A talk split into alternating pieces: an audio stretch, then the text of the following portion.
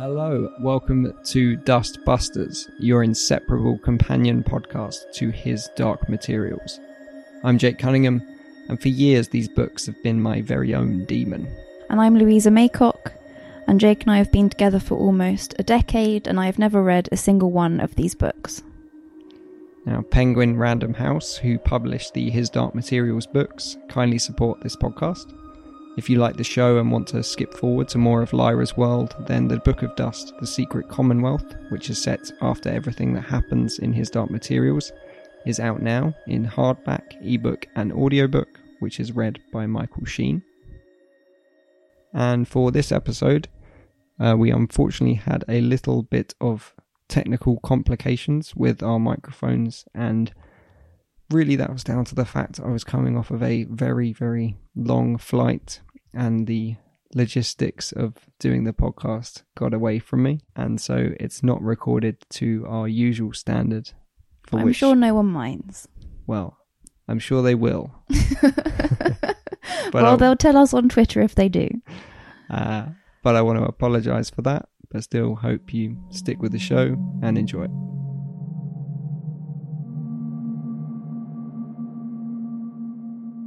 This week I've just come off of a 16 and a half hour flight from Tokyo. So when one Jake isn't performing at top capacity, the only solution is to get in another. This week we welcome the digital culture reporter for The Independent, Jacob Stolworthy. Hello. Hello. Hello, how are you doing? Good. It's lovely to have you with us. Oh god, I've been waiting, waiting, waiting patiently. Here I am. Thank you for having me. Well, it's, it's lovely to have you with us.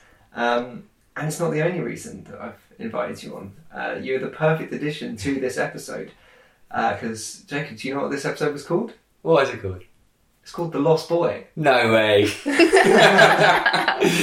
way. I like all, all, all the people listening now are going to be like, why is he so surprised by this? Yes. Yeah. Um, just because it's such a good name. It's a great Yeah, title. Yeah. yeah, wow. Um, no, do you want to tell us exactly why that's I mean, a is, it, lovely is, it, re- surprise? is it really cool though? It is, yeah. Wow, this is good planning from you. Um, so I uh, am a bit of a loser for the TV show Lost, and I do a podcast uh, with my friend Jack Shepherd, who shares the name of the lead character. Uh, it's a rewatch podcast. I've seen it eight times. He's seen it once, so it's like watching it um, through his eyes. And we're called the Lost Boys. so you've got me. This is Jake, great. did you plan this from the Yeah. beginning? Of course I Wow. no way. Um, and it's not the only thing you're watching at the at the moment. You are, of course, watching Watchmen. Watch, we, we are we are watching Watchmen, and uh, yeah, Lost Boys is on a bit of a hiatus because of it. Um, but yeah, when a new Damon Lindelof show starts, you've got to you've got to follow them, don't you? You've got to do it. And despite the fact that Damon Lindelof, the writer of Watchmen and writer on The Lost, is is not involved in this show, Yeah. you're also watching this one as I've well. also watching this one, and it was inspired by your good self. I've got to say because you mentioned you were going to do this podcast, um, and you were keen to get me on, and now I know why. uh, but I would have been watching anyway because uh, my girlfriend is a big big fan of of Pullman. Yes. Yeah. Uh, so we asked whenever anyone joined us kind of what their relationship is to the, the text of these stories before heading into the series, and a pattern that I'm noticing is particularly within couples uh, who may consider one or one or the other each other's daemon also means that the other one doesn't read the books. So in the couples that we've had on the show, we've had one diehard fan and then one who doesn't like it at all, and that goes to you and I, Louis, as well. Yeah. Um, so Jacob, you know nothing of this story. I have not read a single word of Pullman, um, which is probably sacrilege, and it's actually something I'm considering uh, rectifying off the back of this show. Mm. I had no idea what this was about. What was his dark materials in your head? His Dark Materials was a book series that kind of predated Harry Potter, um, and that they made a film of starring Nicole Kidman that everyone hated. Mm. That was literally all it was. Um, oh, and it had a big armored bear. I knew that. I knew that. Um, so yeah, when when the trailer first um, came out, and um, my girlfriend was very excited, and I had no idea she she liked Pullman. I was um, I was intrigued.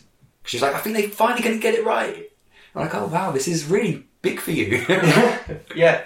And uh, Lou's just like watching over me every week as I like glance over her, waiting for some re- like revelatory reaction to something huge that's happened on the screen. yeah. And I always have to, I forget every time that, oh yeah, of course, no one knows that that that's a huge thing. To Yeah. But I look Yeah. at you. I often look over to you. I want some sort of, I don't know, comfort in what I'm seeing, and you're just locked in. Wrapped. Yeah. Oh, testament to the show at some point then, Mm. uh, if I am so lost in it. Um, but yeah, it You are a lost boy.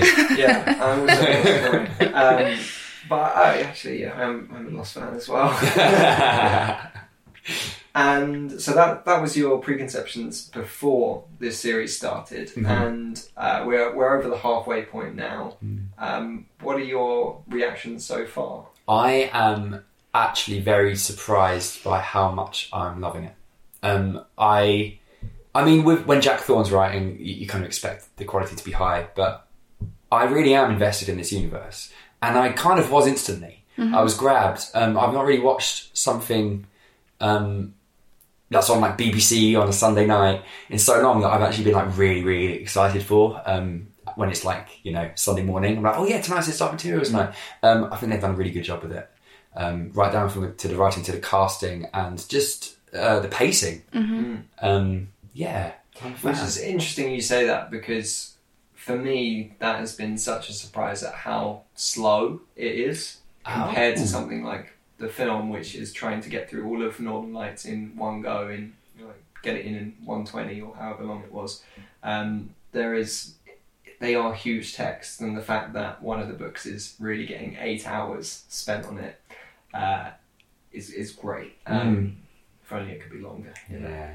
Uh, you could you could spend 20 hours on each series, I'm sure. Although, although this isn't the show isn't following chronologically what happens in the book, is it?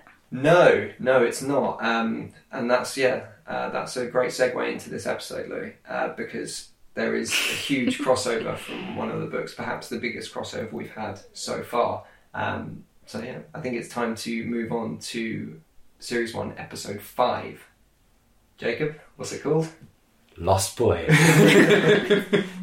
Nailed it.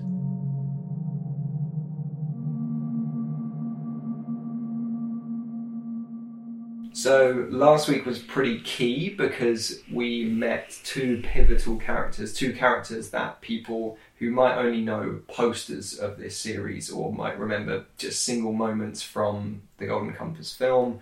They remember there's a cowboy and they remember that there's a polar bear. And that's who we met last week. That's Iorek Byrnison the bear and Lee Scoresby the aeronaut.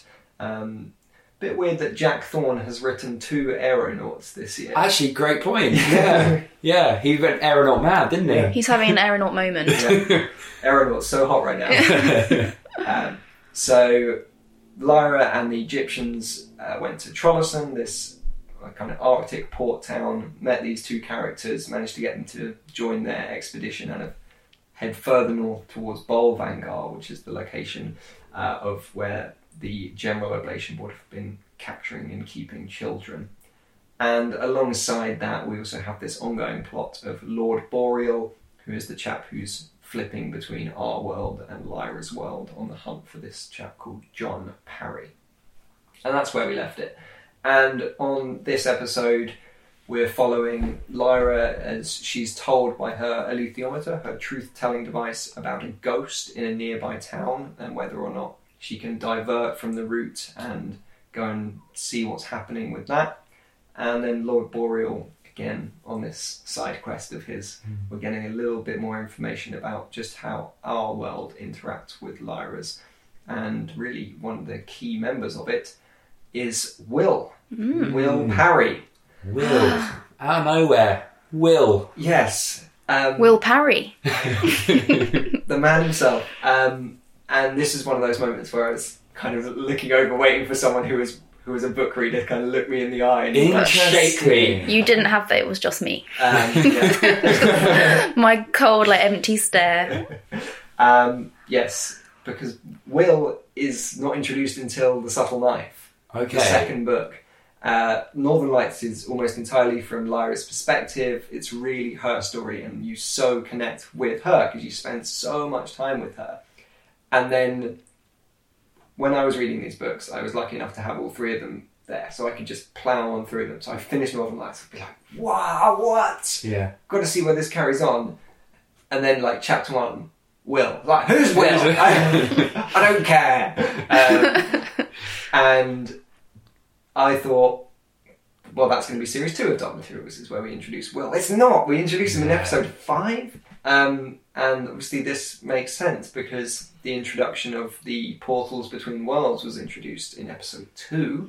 Um, and Lord Bor, we've really been spending a lot of time with Lord Boreal and jumping between these worlds, and now we actually have kind of a character from our world to really latch onto a perspective, a new one that's comparable to Lyra's. Will's a, a young boy who's caring for his mum, who suffers from mental illness, whilst also dealing with school and boxing as well. Mm. Now, to me, obviously, once I'm past the shock, this was a lot to take in. Mm. Um, perhaps not the same for you guys because it is just a boy going to school and That's what's going home to his mum. interesting about it. I'm seeing your excitement now. You know, we we are losing things not being invested in the text. I mm. guess. Yeah. You know, and it's yeah. I'm I'm sad I didn't have that excitement. I was spared it. Well, but I think it's maybe a smart move from the scriptwriters because if you did start series two with right, we're bouncing between portals between worlds, mm. people are going to question what show they're watching, True. and they have just been gradually building to it. And if we just so if we spend one episode with a bit of time with Will, just seeing his day to day, this is not really hugely linked to Lyra's world just yet, or he doesn't know that yet. Um, we're just getting a sense of him as a character, really. Um, and what is that character, Louis? Your thoughts on Will? I think I wrote down Will, what do we learn about him? So I wrote down he's an outcast. Yeah. He's a bit of a loner. He's sensitive. Mm. Obviously, he's caring for his mother, which puts him in a sort of position of responsibility that you don't usually has have as a. How old's he supposed to be? Well, he's similar to Lyra. Yeah. So he's slightly A little bit older, fourteen-ish. Um, but I I like the idea that we're going to see them sort of run parallel. Mm. Um, Yeah, well, when we when the opening titles came Yes. up this week, you pointed something out to me, Louis. yeah, there's Lyra's silhouette, and then there's another silhouette of a boy, and it's sort of They're um, walking parallel to each other. yeah on some stairs in Ah. a sort of square. Extremely observant. Yes. Yeah. Well, I like how every week I'm picking out extra elements from the titles and seeing how they relate to what actually I'm seeing in the show. Yeah, I mean, if, for really a deep cut bonus episode of this show, I could do, just go through every frame of the opening title to tell you what each thing ties to. Do it, I say. Um, well, will we we learn? We may get a bit more of this in later episodes. I'm not sure. Um, but yeah, he's been caring for his mum for a long time because uh, his dad is John Parry, a man who we have actually seen before Yeah. in the show, albeit by a photo. Uh, he's got a familiar face, yeah. Yeah, indeed he has. He shows up everywhere these days, Yeah. John Parry. um, yeah, that's Andrew Scott. I'm not sure whether we'll see him in this series. Because They I- can't just give us a photo of Andrew Scott and then just Well, he- he- Not- his casting was announced fairly late, Okay. so it may well be that like the photo inserts is, or maybe there'll be a lot of people very angry, myself included, if we don't get more of him. we we this will down the line, I'm sure. I'm impatient you don't- for it. You don't cast him just to do one photo insert. Streets full of Andrew Scott fans. Rioting, storming, Yeah, yeah. BBC. Um, and well, what we learn about him is that he, as we know, was in the military and then went on an expedition and disappeared. And we get a bit more of that here. He was heading to Alaska and then just vanished into thin air.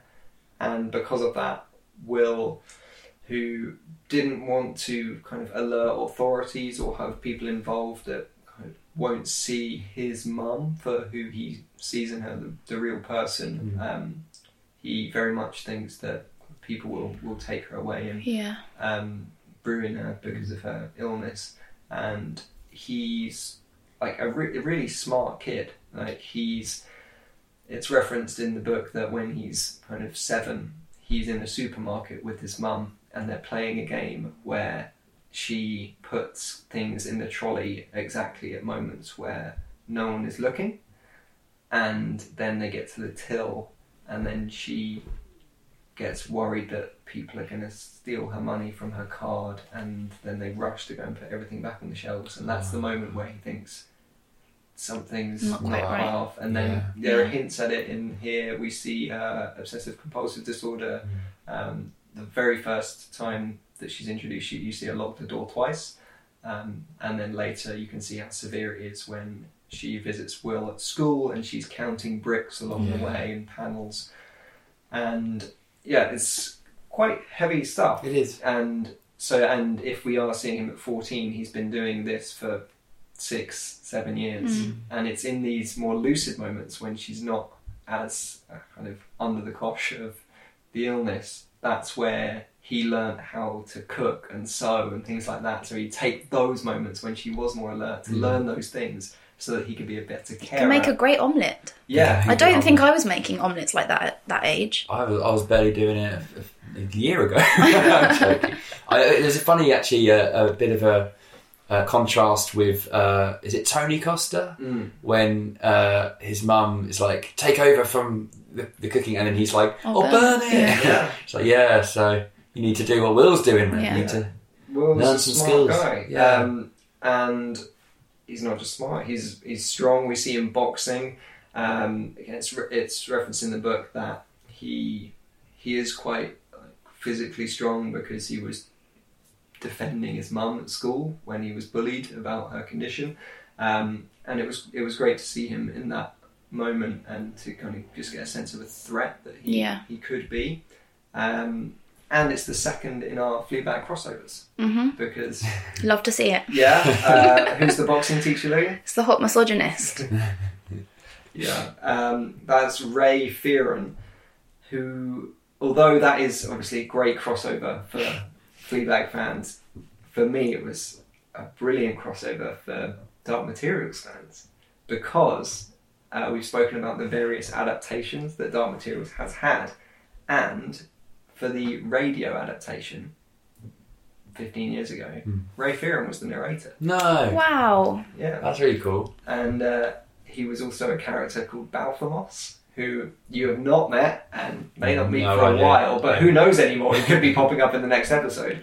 Um, but yeah, great to see a little little self reference That there. is nice. Yeah. So we get all of this information about Will, about his mum, um, and that's kind of very much their world and how their relationship works. But obviously there is interaction from Lyra's world, and it's that dastardly man, Oh, it is. Lord Boreal. He's interfering again. He's very busy, isn't he? He's just like here and there, everywhere. It's like, dude, just just have a cup of tea. Sit Yeah, down. Just chill. Have some Yeah. more chips. yeah, that was a great scene. yeah.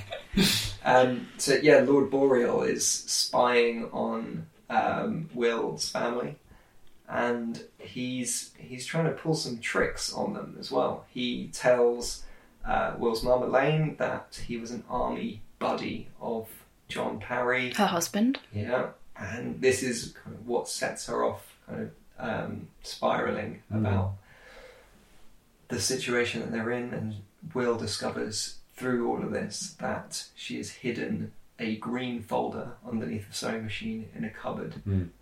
and who knows what might be in there. It's so funny when she puts it back. I mean, if that was me, I literally would just wait for her to walk out the room and just go. That's what I said to Jake. Yeah. So obviously, put it in a different hiding place. But I think she she I think she wants him to read them, that was my next thought. Yeah. Do you reckon? and it's a sort of going backwards and forwards because he could yeah just go straight in, and then when he goes to actually read them, she comes in and she says you can yeah you should read them, and then he doesn't. Mm.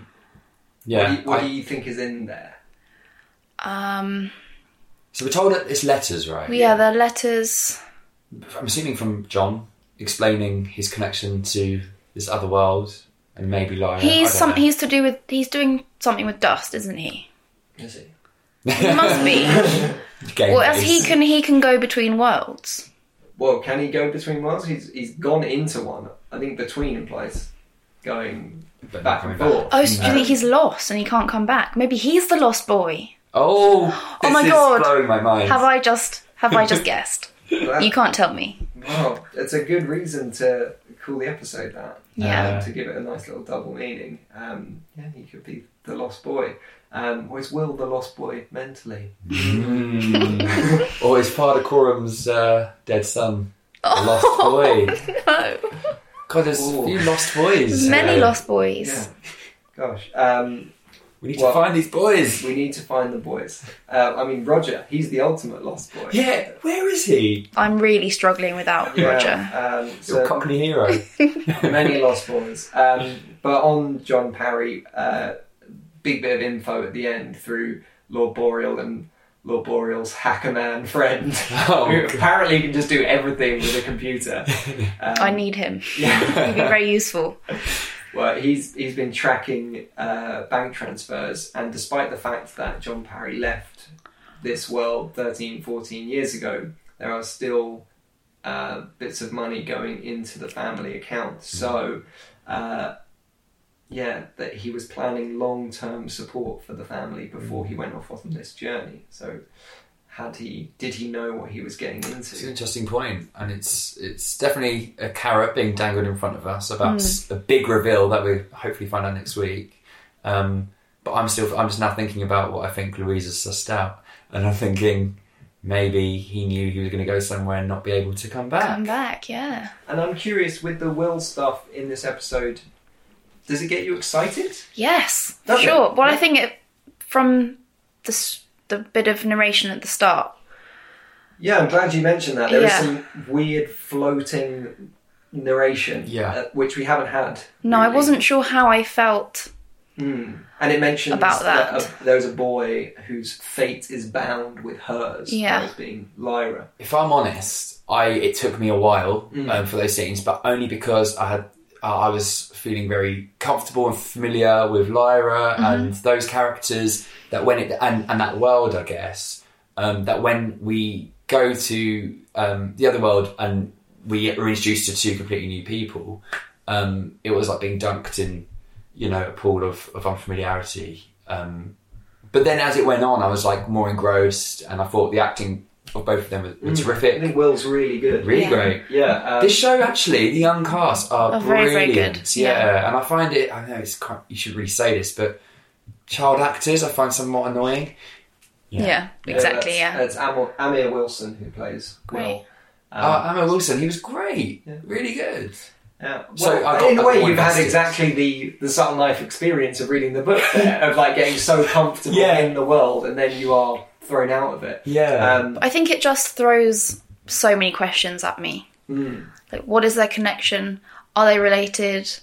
I think from bits I've heard since the newer books were released, they are going to Lyra and Will are going to meet, and they're going to become quite friendly. mm. that's an exciting thought. Yeah. And, and if that is to happen, then yeah, I would like to see more Will, just so I can get excited Yeah. for like potential interaction. Yeah, and I think they're doing a really good job, kind of giving us parallels between them. Um, like in, we see Will hunting for this folder, getting these secret items, Mm. which is very Lyra. Imagine Lyra in Mrs. Coulter's apartment, scuttling through the Yeah. vents to get the plans for the station. We're seeing parallel imagery between them, but as their personalities, obviously Lyra's quite outspoken, relatively loud. Um, and you look at Will, he's Quiet, yeah, reserved, uh, quite so- in- internal. yeah, Yeah, and in a way that could be a really good mix to have next to each other Also, this is probably me just making something out of nothing, but is that is the house cat his daemon? mm, No. moxie Yeah.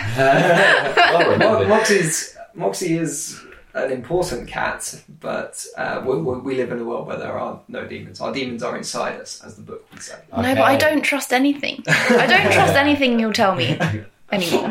It's Oh. funny that you said with like the whole, the whole no daemon thing and the, the just the absence of the fantastical in that world Yeah. also puts Will on the back foot a bit. For well, it did for me a little bit. It was like, okay, let's go back to the other world because it's more fun. yeah, Yeah. it's different. absolutely Um, so Apart from the amazing house that they lived in. beautiful, Oh, house, so cool. We, Yeah. we were into the house. yeah um, okay so yeah a lot happening in our world uh, for a change very Mm. exciting um, but we should bounce back to Lyra's world where perhaps there's even more happening Yeah. it's a very busy episode and a very bleak episode Very bleak. Yeah, absolutely. Um, I think it's it's the darkest so far. yeah Um, it's, so we're, we're starting right. We are further up north. We start with these drone shots over snowscapes. Yeah. Um, lovely white peaks. Louis, we were baking before this episode. You said that's what my glaze was meant to look like.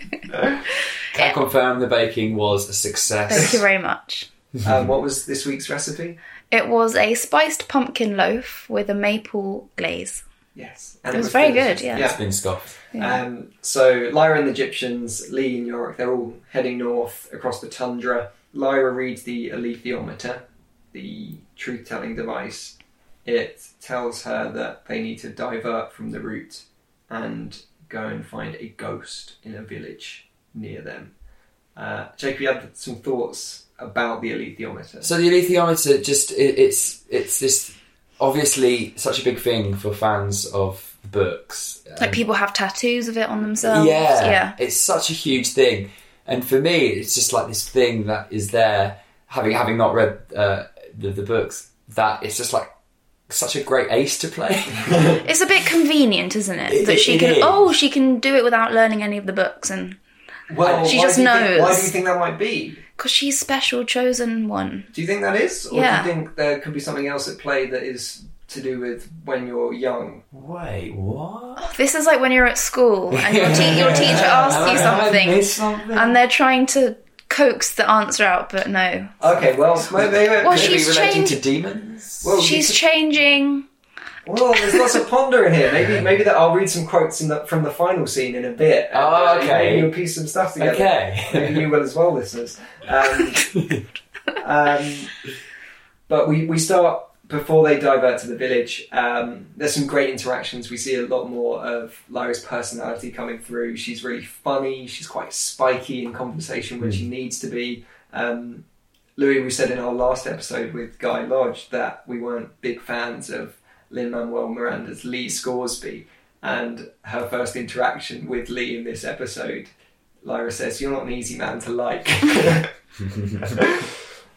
It's quite true, isn't it? real, real talk, yeah. Although this week he sort of slotted into the background a bit more. Yeah. Um, what were your thoughts last week on the introduction of Lin? By the way. Well, what was quite funny about that is the, the trailers like kind of positioned him as this like huge character that I thought was going to be there from the beginning. So then when he wasn't, um, I kind of forgot he was going to show up, and then when he did, he kind of came in like a wrecking ball. Um, and I am not the biggest Lin Manuel Miranda fan as it is. Sorry, just I had an image of, of him like Miley Cyrus. That used to happen. Um, Oh, but God. I, um, yeah, like I didn't love the performance last week. Didn't love the character. This week he didn't have as much to do, and he dialed it back a bit, so I Yeah. could take him a bit more. I think last week he came in with a lot of bravado, a lot of confidence, and by the end of the episode, he's put in his place by Lyra, a twelve-year-old girl. Yeah, Um, and this episode, we see that he's come to respect her, treat her as a real person, as another adult, And they Um, seem to be quite almost quite affectionate with each other now. yes, um, which I think is Bit- a little bit soon. fast. Yeah, do you think really? Yeah. Okay. But how how long is actually this period between last week's episode and like, they could have been on the road for two weeks? It could be, but Yeah. the fact that we haven't seen that, I don't think forgives like, Exactly, yeah. um, sentiment. I think that they have become best pals very quickly, like Mhm. sleeping in the same tent, like Yeah. wrapping his arm around her, giving her bad news. Um, considering last week they were sparring, um, but I think the having Iorek there, the polar bear, he is such a threat, um, and clearly has past banter with Lee as well that he's really able to kind of throw his metaphorical weight around as Mhm. well. Agreed. Uh, and I think that has helped in mellowing Lee out. Um, but we also see Lyra's interactions with Father Coram.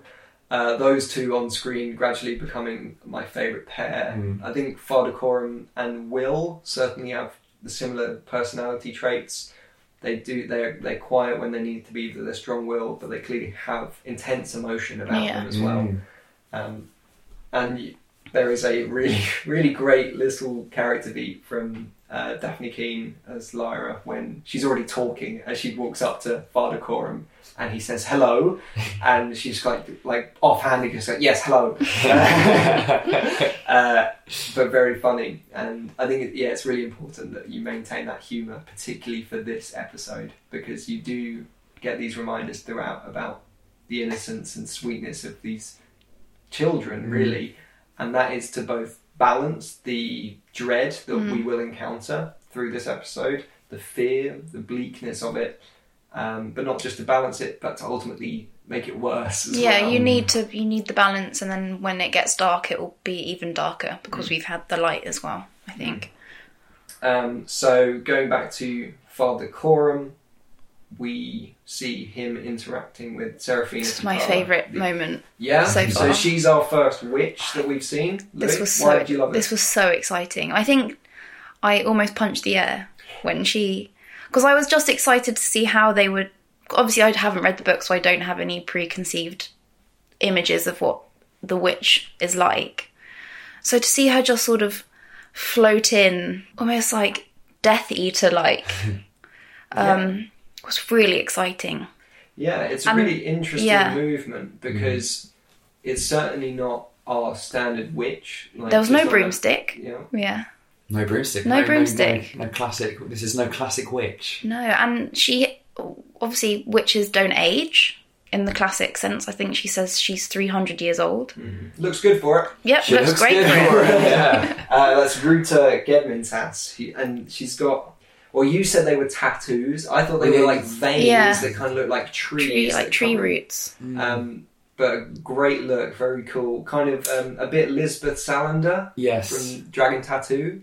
Oh yeah, Yeah, there is that vibe, isn't there? Um, And the, and the scene is just quite dark in general. Mm. So I was like just peering because I wanted to see more. I wanted to. I was in- interested just to see what this mystical being was. yeah, and of course, uh, as established previously in the show, Father Coram and Serafina had a relationship. They had a son.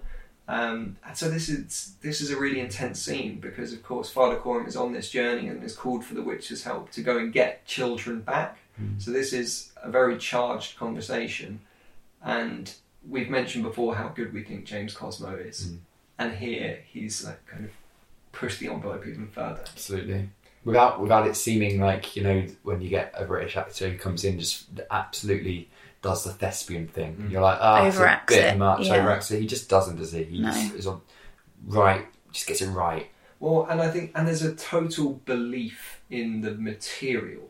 Like, I think a lot of the time, like maybe in a show like Game of Thrones, like people will come into the role and you can feel them knowing it's a fantasy in a way. Mhm. Like they deliver the silly words and it feels like someone delivering silly words, but Mm. he has to talk some that will be nonsense. But he delivers it so honestly and so intensely that you really feel this relationship. Absolutely. I Um, feel like he really the character wears his heart on his sleeve. Yeah, but I, oh, I like as well. Like it's from the first episode when he is kind of presented to us. He's not presented to us as, as in like you tell me, Louise, if you agree. I think having not read the books, not as like one of the main characters, but maybe Yeah. some guy who's going to come in and out of it. Yeah, He has been so integral to the plot, he's a main player. and Yeah. it, it and it just feels so kind of. I just feel so invested in his character, Yeah. probably more than any other. More than Lyra's. Yeah, I mean, Lyra, yeah, no. Lyra's alright. Lyra's like, Really? yeah, she's Father just along for the ride, isn't Yeah. she? When's the Father Coram spin-off show? yeah. I'd rather see him ride Iorek. that would be more of an epic image. Or him on the wrecking ball. oh my gosh. But I think that's I think that's something that the show has really successfully done is elevate these supporting characters. Um, Oh, yeah. That's also true of John Faa, of Ma Costa, really the Gyptian community as a whole Mm. are given a lot more time and a lot more personality um, and a sense of community within their culture. I just Um, feel like every week you get more of a feeling of what the Gyptians are, and this week I really felt like they were sort of swelling their energy, yeah. and I just thought they were getting so cool. Yeah, they really are. I Yeah. agree with you. Yeah. Yeah. Um, so naturally, Lyra decides to leave them. Obviously, um, Enough of these. well, it's like in a horror film when there's you know an attic. And you think, don't go down, don't don't open the door, just leave it leave it alone. And, ev- and Lyra's like, oh, this this place looks quite scary. And I'm like, don't go there. Just, Yeah. but, you know, she she's got- going to have to do it. As she says, she's going to master her fear. Um, so her and Iorek go off on a journey departing from the Gyptians to find this village where the alethiometer tells her that there's a ghost How did they find the village? following the alethiometer. Because it, like, you could basically, See, you that's could very genuinely useful. use it as a compass. As a if you compass, want- if yeah. Oh, that's true, to. yeah. Um, But how did they know where it was? because it, like, it's probably not showing us the little interactions that she could be doing. Like, That, like, is this the right direction? Very sat nav. yeah. Yeah. Uh, imagine if she, like, they should have a scene where she reads it and the alethiometer just goes, bear left. and it's more like the bears underneath. I'm glad you went they do get to the Arctic village, and Iorek straight away says something is wrong here. yes, uh, and it's all leading to this fishing hut on a lake. Something that is established in, in Northern Lights is that this this village looks just like deserted, and in the show, whilst in the book it is still populated, but has been like people are scared Mm. and they are like they meet someone who like has this like shares the fear Hmm. towards the fishing hut. So this is this is a place where people live. Does it have a Or they name? genuinely like they are so terrified of this thing Yeah. that's in the fishing hut that like that's why the town looks deserted. Oh wow. Does the town have a name in the books? No, it's just Arctic Village. Arctic Village, Arctic village. um, and what is in that fishing hut is, in a way, if the show has established the relationship between people and daemons correctly, the most shocking thing that the, you could show. It really disturbs me. Mm. Yeah. For a show that goes out at 8 p.m., Mm. I just you just don't expect this level of um, harrowing material. But again, see, it's worth reiterating. We don't live in a world where daemons exist. Mm. um, and so you really need to work hard so that if we see someone who does not have a daemon, that you find that terrifying. yeah, hmm Did that work for you though? I think so. Yeah. Yeah. It, it unquestionably for me. Yeah. uh, yeah, this was something that worked a, a treat. Yeah. I was really, and the way that young boy was act, was playing it was really good. Very Um, scary. it was effective. Yeah. So that young boy is Billy Costa, Ma, Ma Costa's son. Um, and yeah, I'm, I'm going to pull the book reader card here. Uh, in the, in the books, that's not Billy Costa. Oh, interesting. Um, that's Tony Makarios, um, who was a character who did have a daemon called Ratter. Um, and so the roles of Billy Costa and Tony were kind of smashed together to make a hybrid character.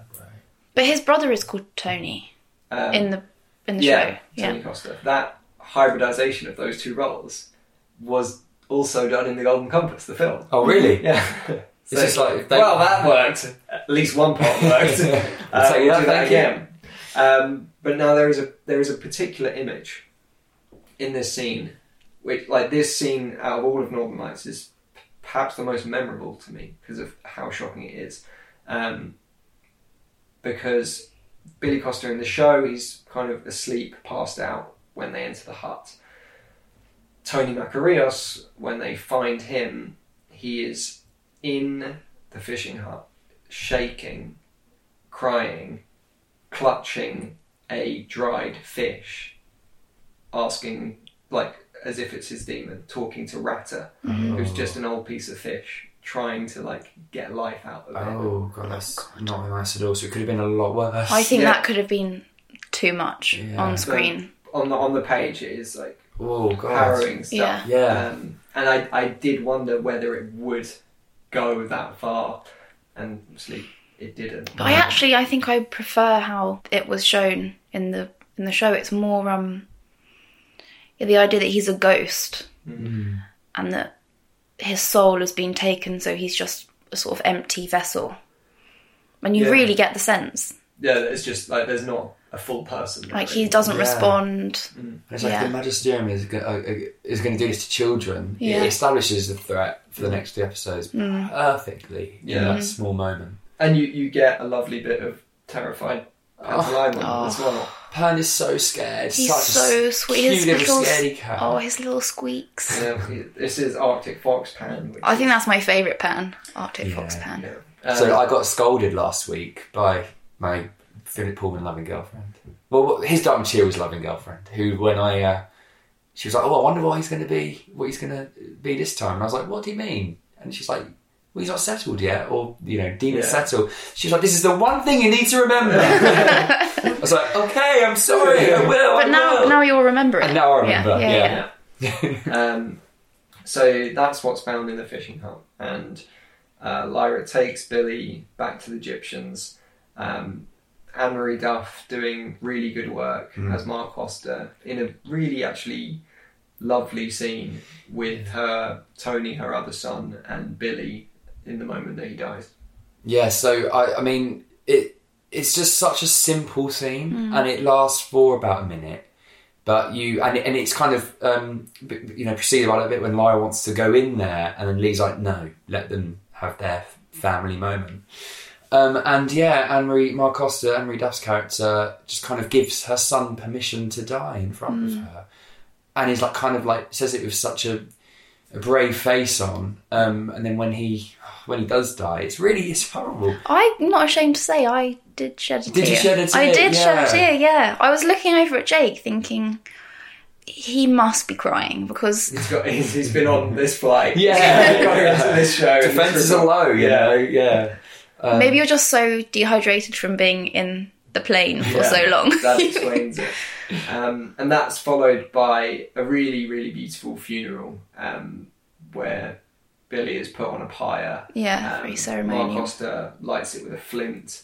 Um, and really, again, extending that sense of community within Gyptians. This is certainly parallel to that um, settling ceremony that Yeah. we saw in episode one, which was a creation for the show. Uh-huh. Um, but as I said, I really think they're building um, that kinship between all of them. That in a way there is no strict binary lines of family between Mm. them. Like any one of them has an as intense relationship to the other. And am I right in thinking that as a group they're quite they live quite close to nature? yes. So they must see death in slightly a, a different way to maybe you or I. And it's more of a cycle of life and um, it's not necessarily an ending.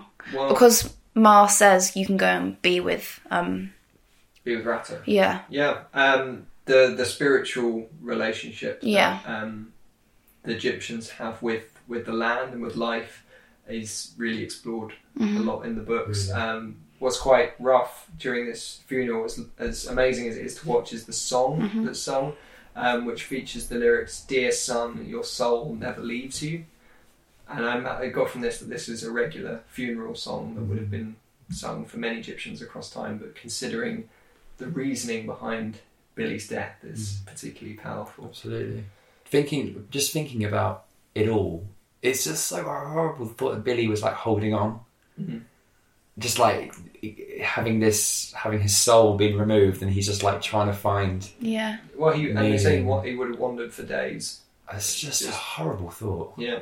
Um, and I, I thought the episode was going to end there. The camera panned up Yeah. to the sky, and I thought that's it. Um, what a kind of resonant note to end on. Mm. Um, but we are, of course, teed up with a final few moments of drama, um, which is a Samoyed invasion of the Gyptian camp, which results in Lyra being taken and brought to Bolvangar, the location of the child cutting.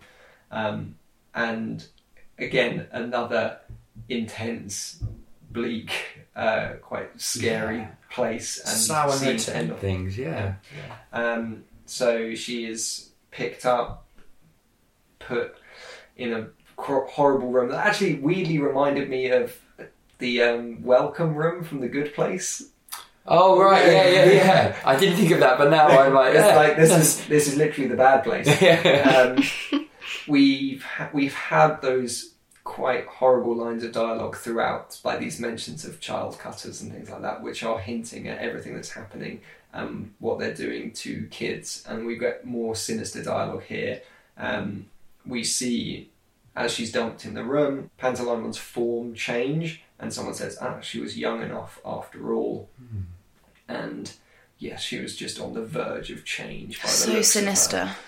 It's yeah. Um, again, considering the kind of political, religious imagery that has been enveloping the magisterium and its presentation within the show, Mm. um, it is quite tough seeing that. It's not nice at all. No, um, but there is a little bit of faith in there where Lyra, upon being asked her name, immediately says Lizzie Brooks.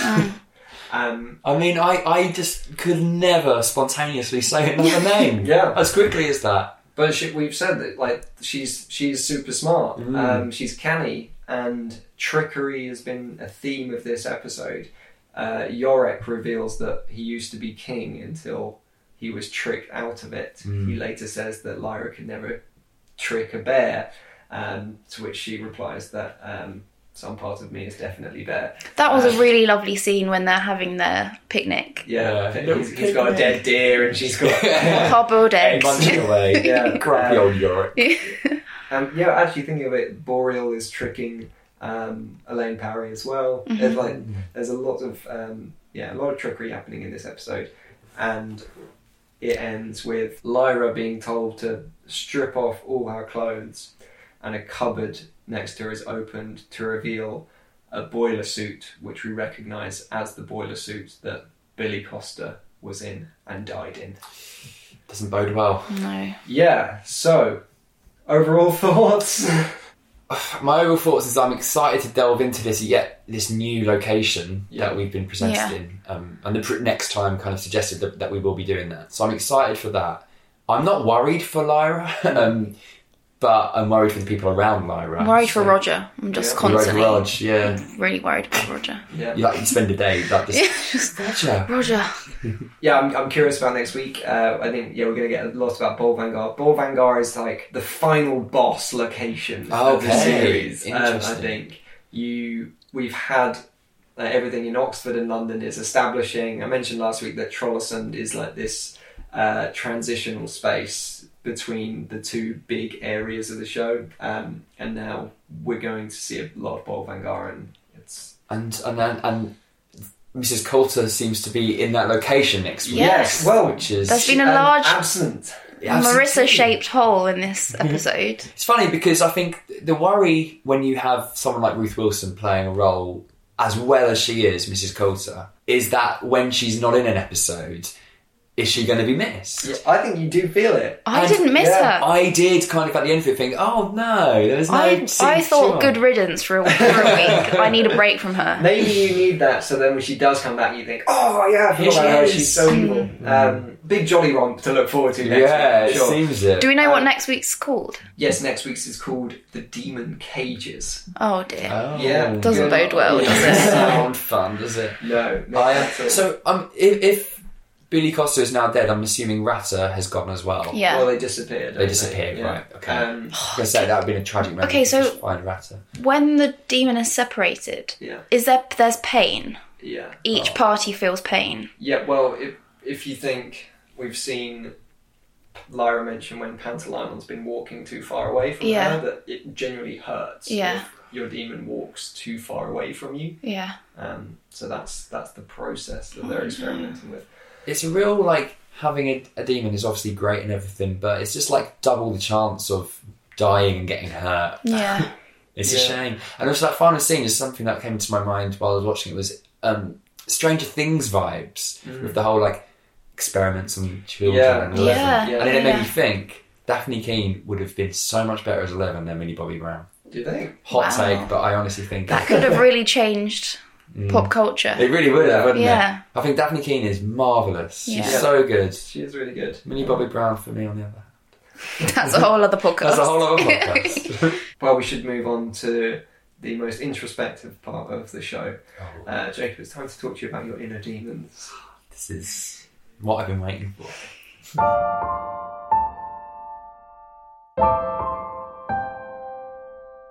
Right, right, before we get onto that, Jacob, of course, we are on an investigation to try and figure out what Louis is. I can't wait. Um, we've had It's not a variety of uh, ideas, but are you any close to settling, Louis? This week, it's been a busy week, I have to admit, and I haven't given as much thought to it as I usually do. Well, does that mean it's a? It could be a busy animal. No, I think because that just wouldn't suit me. Okay. But thinking on the spot, it would I'd need to be something small enough that I can just hide it in my coat. Because the idea of it, the daemon getting stolen from me or too far away is stressful.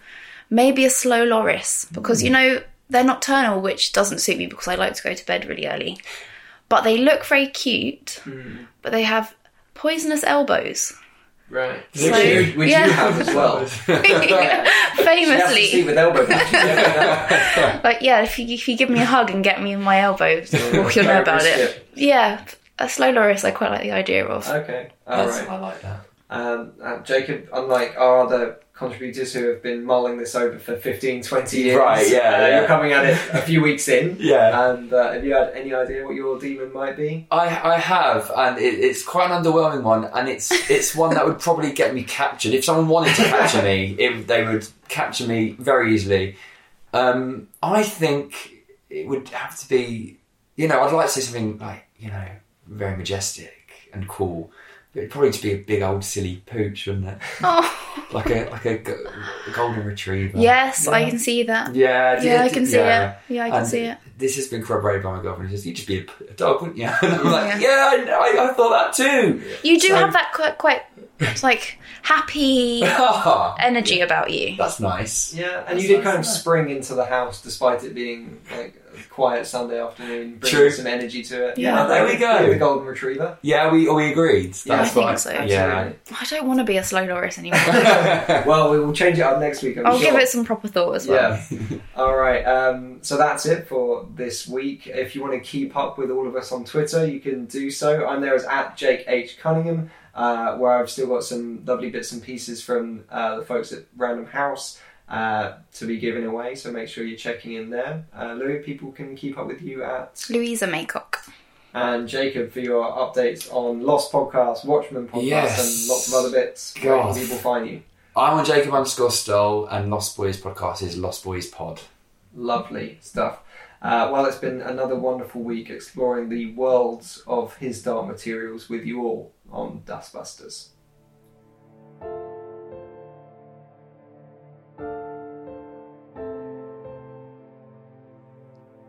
Dustbusters is produced by Jake Cunningham. That's not me. Our music is by Dan Yacono, and we are edited by Jamie Maisner.